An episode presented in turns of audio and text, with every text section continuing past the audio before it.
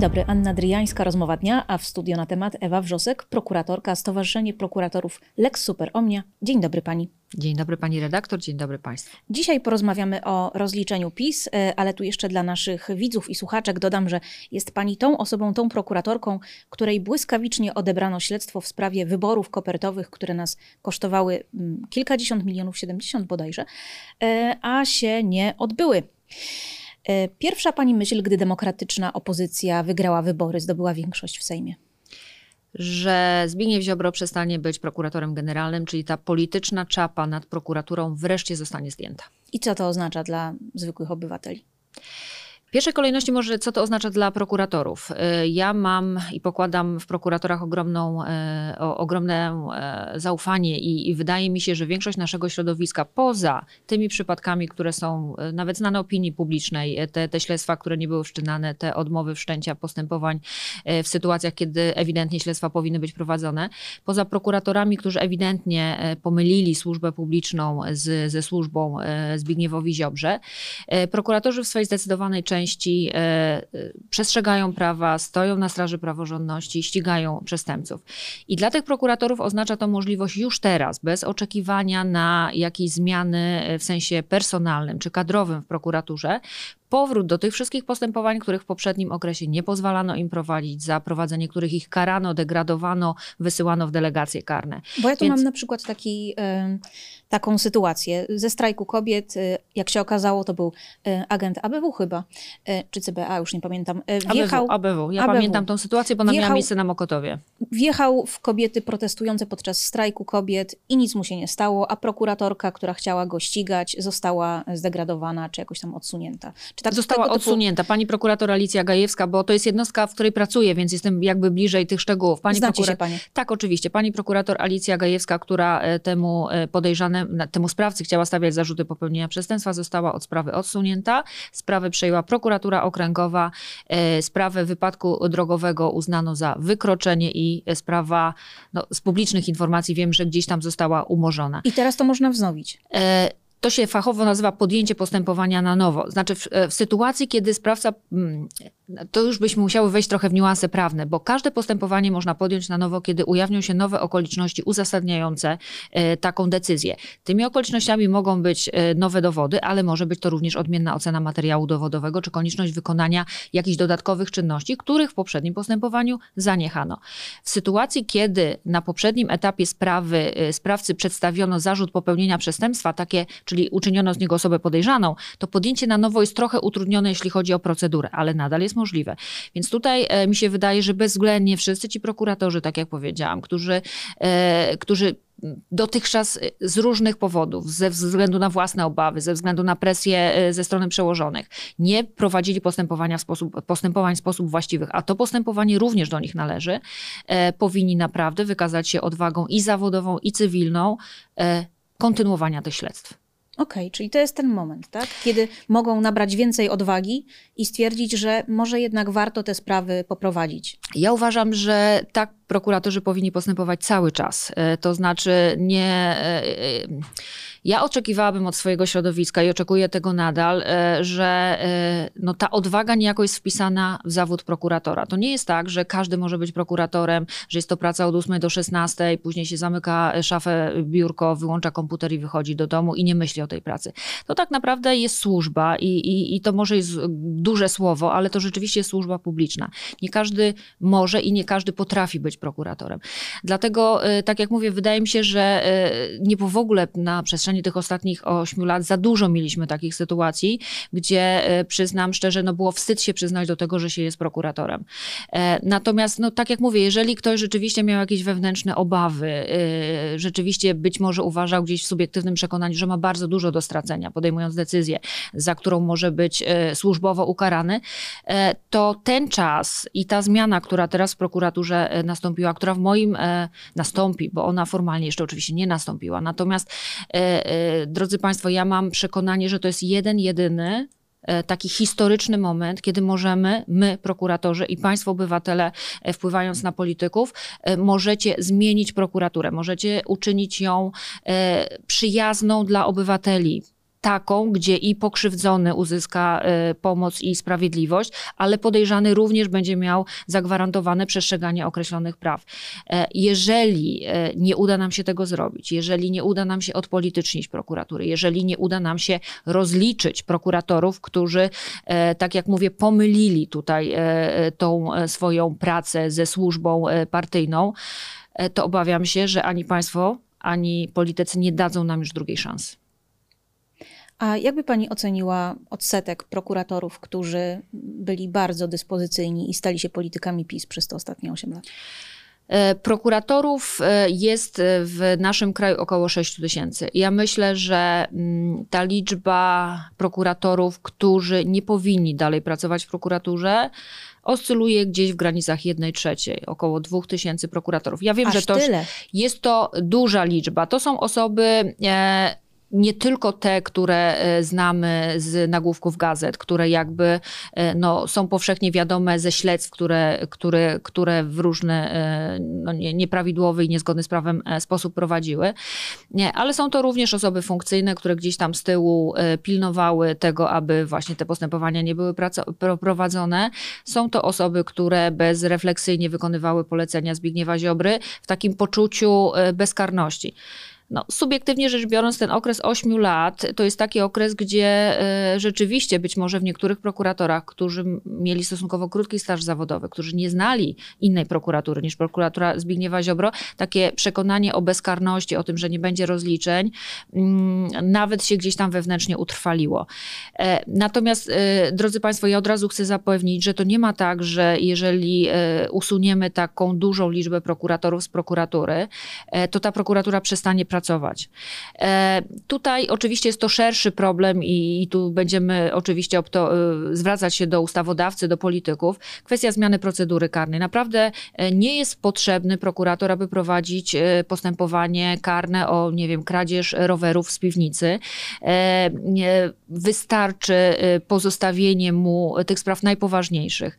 Być może to dziwnie zabrzmi, ale z punktu widzenia statystycznego, jeżeli prokurator prowadzi sprawę o zabójstwo i sprawę o właśnie właśnie kradzież chociażby kosmetyków ze sklepu, e, która to równie dobrze i równie kompetentnie może być przeprowadzona i poprowadzona przez policję. Tutaj naprawdę nie ma potrzeby, aby prokurator osobiście prowadził pewne czynności. Wystarczy pewien nadzór nad policją, e, który w tym zakresie może sprawować. E, więc jeżeli odciążymy prokuratorów z tych błahych spraw, bez szkody dla stanu bezpieczeństwa państwa, dla, dla bezpieczeństwa prawnego obywateli, to naprawdę prokuratorzy będą mogli się skupić skupić na tych najpoważniejszych śledztwach, na sprawach, które rzeczywiście powinny sprawnie i szybko być wyjaśnione. I tylko mam nadzieję, że, e, e, e, że no, pozwoli nam się takie rzeczy robić, no i wzmocni obsługę urzędniczą i, i kadrową obsługi prokuratorskiej, bo, bo, bo no, powiem tak, marnotrawienie czasu prokuratora nastanie przy kserokopiarce i kserowanie akt, ponieważ nikt go w tym nie może zastąpić z uwagi na brak personelu takiego pomocniczego, no to jest, to nie chodzi o to, że to jest ujma dla mnie, jeśli ja stanę przy, przy kserze i będę sobie akta kserować, tylko że ja w tym czasie jako prokurator kurator no, powinnam się zająć poważniejszymi rzeczami, w, na których się znam i, i w jakim kierunku mnie szkolono. Gdzie jest Zbigniew Ziobro? A to jest bardzo dobre pytanie. Ja nie potrafię na to pytanie odpowiedzieć. E, oczywiście mogę snuć e, przypuszczenia, że e, zaciera ślady i dowody przestępstw, których e, pewnie e, trochę e, jest, znaczy pewnie trochę jest, staram się mówić oględnie, natomiast no, powiem może odważniej, tych e, postępowań, które, e, których prowadzenie zagraża również panu Zbigniewowi Ziobrze, e, grozi mu odpowiedzialnością karną, no trochę jest. Więc przypuszczam, że być może te ostatnie dni swojej aktywności wykorzystuje na usuwanie dowodów przestępstw. E, od razu zapewnię, że e, no, nic nie ginie bezpowrotnie i nic e, jakby nie, nie spowoduje tego, że takie postępowania powinny być przeprowadzone i będą przeprowadzone skutecznie. Jest Pani tego pewna? Bo ja rozumiem, że duża część teraz komunikacji odbywa się elektronicznie, więc pewnych rzeczy nie da się zniszczyć. Natomiast no, jeżeli te niszczarki faktycznie pracują, to może jednak część z tych rzeczy zostanie utracona. Gdzieś w przestrzeni publicznej padło takie hasło, ja zresztą też je osobiście podchwyciłam, że na każdą niszczarkę przypada jedna kopiarka, więc to niestety tak działa i, i być może nie powinno. Natomiast e, jest bardzo wiele osób, które gdzieś tam e, w ramach pewnych swoich pewnego rodzaju polis bezpieczeństwa na, na, na, na swoją własną przyszłość, czy, czy jakichś takich argumentów przetargowych.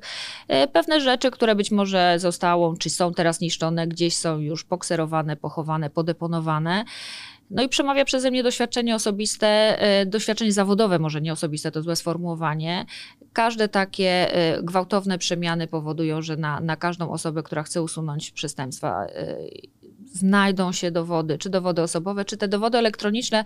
Ja bym ich nie lekceważyła, bo o ile można zniszczyć laptopa, czy telefon, czy nośnik jakiś e, przenośny, tak serwery nie płoną i nie giną, więc tutaj to przekonanie, że, że e, da się usunąć dowody przestępstw w sposób definitywny, nie do odzyskania, e, jest no takie bardzo iluzoryczne ze strony osób, które tak robią.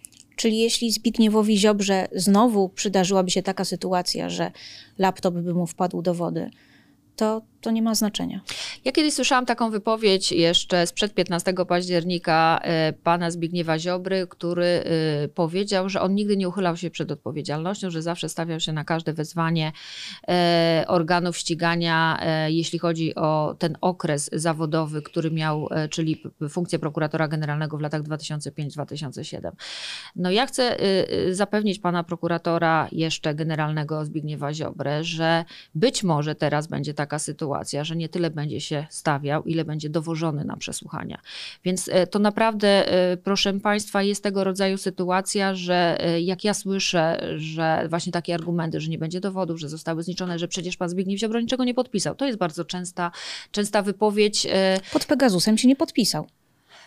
Tak, ale to jest w ten sposób, e, że tak powiem, uznając, że brak podpisu uwalnia od jakiejkolwiek odpowiedzialności e, karnej, e, jeżeli mówimy o jakichś po prostu dowodach przestępstw, tak, postaci, gdzie ten podpis może być tym, tym, tym elementem decydującym, dobrze, fajnie by było i dobrze by było, gdyby prokurator takim dokumentem z podpisem Zbigniewa Ziobry dysponował, bo to oczywiście jest ułatwienie dla postępowania.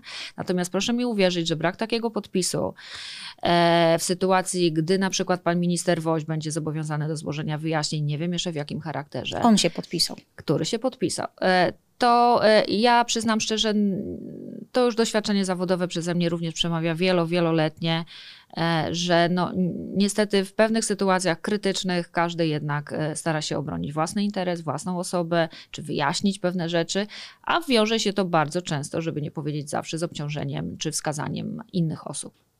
Jest dużo nadziei związanej z rozliczeniem y, bezprawia czy zaniechań przez te ostatnie, mm, które się wydarzyły przez te ostatnie 8 lat.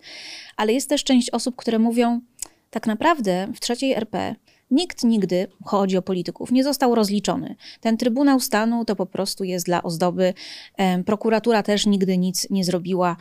Morawiecki, Kaczyński, Szydło, Obajtek, oni wszyscy sobie tutaj przez te 8 lat e, zbudowali fortuny, zbudowali bezkarność, włos im z głowy nie spadnie. Czy są jakieś paragrafy w ogóle, którymi można rozliczać e, najwyższych urzędników państwowych? E, tak jak nikt nigdy jeszcze nikogo w taki zdecydowany i konsekwentny nie rozliczył sposób, tak nikt nigdy nie miał do czynienia z taką sytuacją, jeśli chodzi o wymiar sprawiedliwości, jaką mieliśmy przez ostatnich 8 lat. I te rozliczenia, drodzy Państwo, one na pewno nie będą miały charakteru jakiejś zemsty. One będą e, takim element, przywróceniem takiej elementarnej sprawiedliwości. I e, pani poruszyła e, temat Trybunału Stanu. W tym zakresie nie mogę się wypowiedzieć, czy nie chcę się wypowiedzieć, bo, bo po prostu nie posiadam kompetencji. To jednak jest instytucja, e, która jest powoływana przez Sejm, to w jej skład wchodzą osoby powoływane przez Sejm. Tam te interesy polityczne jakby mogą być przeważające nad interesami, nad takimi e, podstawowymi zasadami, powiedzmy, procesu karnego. Ale no tak już zupełnie może Hmm, może nie jest to właściwe porównanie, ale przypomnę, że Al Capone został skazany za niepłacenie podatków, a jednak został skazany i trafił do więzienia. Więc być może my nie pociągniemy do odpowiedzialności przed Trybunałem Stanu Zbigniewa Ziobro za e, zrujnowanie wymiaru sprawiedliwości, za e, to wszystko, co spowodowało, że nie mamy e, na przykład środków z KPO, że orzeczenia polskich sądów są kwestionowane, że mamy cały szereg wyroków europejskich trybunałów, które punktują, jak bardzo nasz wymiar sprawiedliwości czy, czy organizacja tego wymiaru sprawiedliwości jest niezgodna z prawem europejskim. To jest rzeczywiście być może odpowiedzialność polityczna, na którą no, prokuratorzy nie mają za większego przełożenia. Natomiast wszystkie e, przestępstwa o charakterze czysto urzędniczym, właśnie e, wyprowadzanie środków e, ze, z Funduszu Sprawiedliwości na, na cele, które no, są tak jawnie sprzeczne z założeniami tego funduszu. Zamiast wydatkować pieniądze na pomoc ofiarom przestępstw, wydatkowaliśmy je, nie wiem, na egzorcystę, który salcesonem zdaje się wy, wy, wy nie, pani widzę tutaj znaki zapytania w oczach pani redaktor, ale była taka sytuacja, że jakaś fundacja e, byłego księdza, czy aktualnego księdza egzorcysty uzyskała środki finansowe nie wiadomo z jakiego powodu. Więc tutaj chodzi o to, że nadużycia finansowe możemy rozliczyć na podstawie przepisów kodeksu karnego. Nie potrzebujemy do tego Trybunału Stanu. Ja pamiętam tę sytuację z egzorcyzmami i salcesonem, po prostu wyparłam ją i, po, i teraz jak pani znowu o tym wspomniała, y, po raz kolejny zadziwiłam się, e, w jakim kraju e, żyjemy, żyliśmy. Zobaczymy. E, no dobrze, a jaka atmosfera panuje teraz w prokuraturze? Czy nadal jest to taka twierdza Ziobry, czy czuć wiatr zmian? E, ja myślę, że nawet kiedy można było, było takiego sformułowania, że jest to twierdza Ziobry użyć, to, to niestety e, znaczna część prokuratorów e, no, takim decydującą cechą czy rysem ich charakteru jest koniunkturalizm. I ta cecha znowu niestety wypłynęła, e, czy, czy jakby stała się powszechną e, w prokuraturze. Prokuratura generalnie zamarła aktualnie. Zamarła w sensie... Nie wiedzą, co zrobić. E, nie wiedzą właśnie, nie wiedzą co zrobić albo nie wiedzą e, w jaki sposób się ustawić, że tak powiem kolokwialnie. I, i, i proszę mi uwierzyć, ja to bardzo negatywnie oceniam. E, powiedzmy po tych ośmiu latach widać to jeszcze, e, e, jeszcze wyraźniej, że prokuratura nie może być upolityczniona, bo każda zmiana władzy powoduje, że prokuratura przestaje działać, ponieważ, brzydko mówiąc, ustawia się pod aktualną opcję polityczną.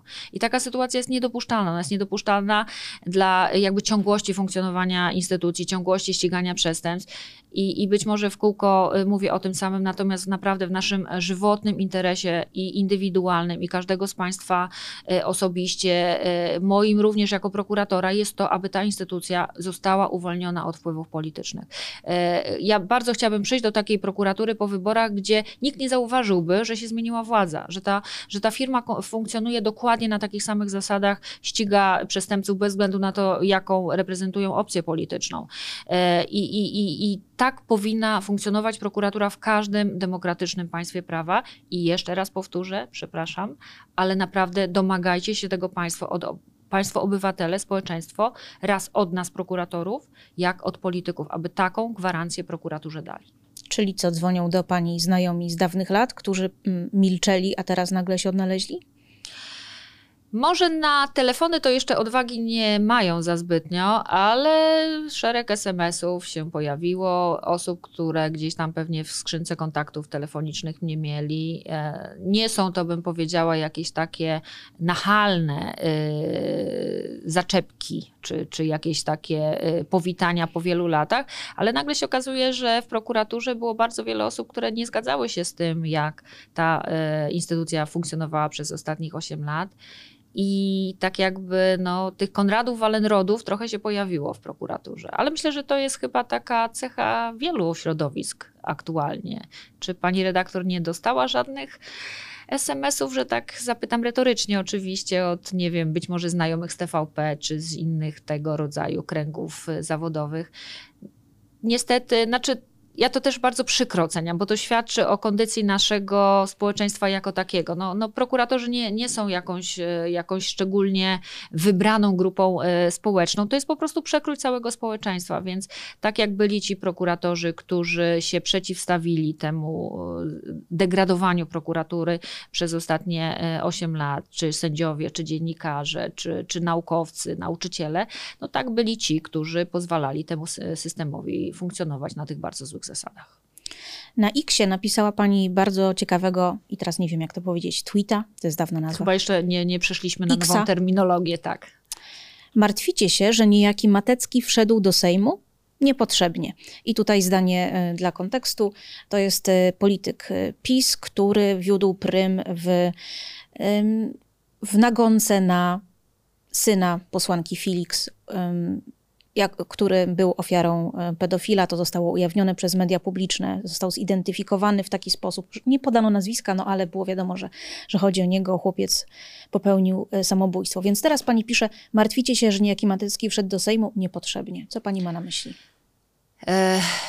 To może trochę osobiście. E, wśród wielu setek, żeby nie wiem, to już chyba nawet setki przekroczyło, e, afer, cudzysłowie e, to tak określając, które miały miejsce w ostatnich latach, wydaje mi się, że to zdarzenie, śmierć Mikołaja Filiksa, poruszyła wszystkich nas, nie tylko e, jakby z racji zawodu, który, który pełnimy i, i o sobie mówię, ale ona poruszyła całe społeczeństwo. Gdy cała e, machina partyjno-polityczna, propagandowa doprowadziła e, do śmierci młodego chłopaka, to było tak poruszające, że ja do tej pory po prostu aż no, gdzieś tam wewnętrznie czuję, że ta sprawa powinna być wyjaśniona w pierwszej kolejności. E, osoby w to zaangażowane, a pan Dariusz y, Matecki znajduje się w tym kręgu, działały pewnie w poczuciu takiej bezkarności, czy przekonaniu, że zarówno z jednej strony no Zbigniew Ziobro, przypomnijmy, że pan Matecki był rzecznikiem e, ministra sprawiedliwości, e, już abstrahując od jego aktywności w Lasach Polskich, która również wymaga e, wyjaśnienia. Natomiast jego udział w tej sprawie, nawet na podstawie tych informacji ujawnianych publicznie, bezwzględnie wymaga wyjaśnienia. Rola pana Duklanowskiego, rola pana Mateckiego e, i oczywiście ten, ten wpis e, on nie jest oczywiście wpisem prawnym, prawniczym, tak? Natomiast ja chciałam dać w ten sposób wszystkim nam do zrozumienia, że immunitet poselski nie jest gwarantem bezkarności. E, a w tej konkretnej sprawie również nie jest tak, że nie da się nic ustalić, że nie ma dowodów. Tutaj no już nie, będzie, nie mamy czasu na wchodzenie w szczegóły, ale informacje o, o tym, że syn e, pani posłanki Felix e, był molestowany i został w tej sprawie skierowany akt oskarżenia i zapadł wyrok skazujący, te informacje wyciekły z prokuratury. Więc to już nam zawęża jakby zakres e, osób, które e, wchodzą w, potencjalno, w potencjalny krok osób, osób podejrzewanych. No i pan Matecki tutaj, powiem szczerze, znajduje się w czołówce tych osób. Ale chyba ustawa o prokuraturze to była jedna z pierwszych rzeczy, została zmieniona, tak żeby można było udostępniać dane z, z toczącego się, czy w ogóle z postępowania. E, ale w tej sprawie nigdy nie padła informacja, że po pierwsze prokuratura, znaczy może inaczej, E, ustawa prawa o prokuraturze przewiduje konkretny tryb i nie tyle ujawniania e, danych, ale ujawniania informacji o sprawie. E, dane osób pokrzywdzonych, czy też e, czyny, które na ich szkodę popełniono, już tak powiem szeroko, zwłaszcza tak wrażliwe, no nie ma żadnego wytłumaczenia, aby uznać, że jakiś interes publiczny czy, czy szerszy interes społeczny przemawiał za ujawnieniem tych danych. No bo to nie jest tak, że pan prokurator generalny, zresztą rzeczywiście Zbigniew Ziobry jest autorem tego zapisu, nauczony na błędach, na swoich poprzednich doświadczeniach, kiedy próbowano go pociągnąć odpowiedzial do odpowiedzialności karnej za ujawnianie informacji ze śledztw to nie jest tak, że jest tu pełna dowolność. Po pierwsze, może to zrobić e, wyłącznie prokurator generalny, tu taka sytuacja nie miała miejsca. Po drugie, musi to uczynić w interesie publicznym, szeroko pojętym. A tu sprawca już odsiadywał wyrok, był w więzieniu. Tu nie, ale tu nie ma żadnego interesu publicznego, proszę zauważyć. Tu jeśli nawet pójdziemy tym tropem, no to y, ujawnienie tej informacji było, y, zdaje się, reakcją na y, aferę pedofilską w zupełnie innych kręgach. Więc tutaj ja nie widzę nawet cienia jakby potencjalnej linii obrony że tak to już formalnie określę, ze strony osób, które chciałyby się tłumaczyć, dlaczego informacje te zostały ujawnione. Zresztą, tak jak mówię, tutaj e, e, taką informację, jeśli już, mógłby ujawnić e, prokurator generalny, czy prokurator przez niego upoważniony. Tutaj takiej sytuacji nie mieliśmy miejsca, a być może Państwo jeszcze pamiętają, rzecznik sądu zaprzeczył, aby ktokolwiek zwracał się do niego o udzielenie takiej informacji. Zresztą dobra praktyka wskazuje, że jeżeli sprawa jest już, gospodarzem sprawy jest sąd, a z tego rodzaju sytuacją mamy mamy tutaj do, do czynienia, to już nie prokurator udziela informacji, bo on już jest tylko stroną tego postępowania, on nie jest gospodarzem sprawy. O tej sprawie, jeśli już wyłącznie mógł poinformować sąd, sąd to uczynił e, e, w sposób, e, że tak powiem, potwierdził tą informację z zachowaniem danych poufnie, znaczy u, u, zachował w tajemnicy, czy tam zastrzegł informacje dotyczące o jaki czyn konkretnie chodzi i o jaką osobę chodzi. Więc tutaj znaczy nie chciałabym przeciągać, bo to jest wątek bardzo szczegółowy, ale ten mój wpis, jakby reasumując i rekapitulując, E, ma na celu uzmysłowienie zarówno panu Mateckiemu, jak i szeregu osób, szeregu osobom, które były w bardzo bliskich relacjach i kontaktach ze Zbigniewem Ziobrą jako prokuratorem generalnym, że być może ta, te ich relacje, czy przynależność partyjna dają im jakąś gwarancję, czy teraz właśnie mandat poselski dają im jakąś gwarancję na bezkarność. Takiej gwarancji e, nie mają. Mówi Pani tu o aspektach prawnych, a ja tak kończąc ten wątek, tak po ludzku wyobraziłam sobie sytuację, gdy posłanka Felix, ona uzyskała reelekcję, będzie się mijać na korytarzu z posłem Mateckim, który będzie jej się śmiał w twarz. I jest to po prostu straszne do wyobrażenia. E, no niestety właśnie, bo, bo, bo czasami mówimy tak na sucho o pewnych faktach, przestępstwach, a za każdym takim zdarzeniem stoi człowiek, stoi jego życie, stoi jego rodzina, stoją traumy, I dlatego właśnie być może to przestępstwo mnie również osobiście jako matki e, dwójki, e, dwójki wspaniałych córek najbardziej chyba poruszyło na przestrzeni ostatnich lat. Na X pisała także pani o instytucji świadka koronnego. Podkreśliła pani, że ważne jest, że jeżeli znajdą się tacy ludzie, którzy będą chcieli ujawniać władzę PiS, to bardzo ważne jest, żeby wyprzedzili kolegów, bo liczba świadków koronnych nie jest nieograniczona. Nie wiem, czy można tak powiedzieć. Ten wpis oczywiście on ma pewien taki charakter no, prześmiewczy, natomiast e, mm, dydaktycznie jest poprawny. Świadkiem korony można zostać e, tylko wówczas, kiedy się ujawni organom ścigania e, okoliczności, o których one do tej pory nie miały informacji, nie miały pojęcia. Zatem w różnych potężnych aferach, które na pewno będą przedmiotem wyjaśnień prokuratury, no tak naprawdę ta szybkość udzielenia informacji y, organom ścigania, takich informacji, o których one nie mają do tej pory wiedzy, no może zadecydować o tym, czy ktoś status takiego świadka koronnego uzyska, czy też nie, a to wiąże się z konkretnymi y, jakby bonusami dla takiej osoby, bo może ona liczyć wówczas na złagodzenie kary.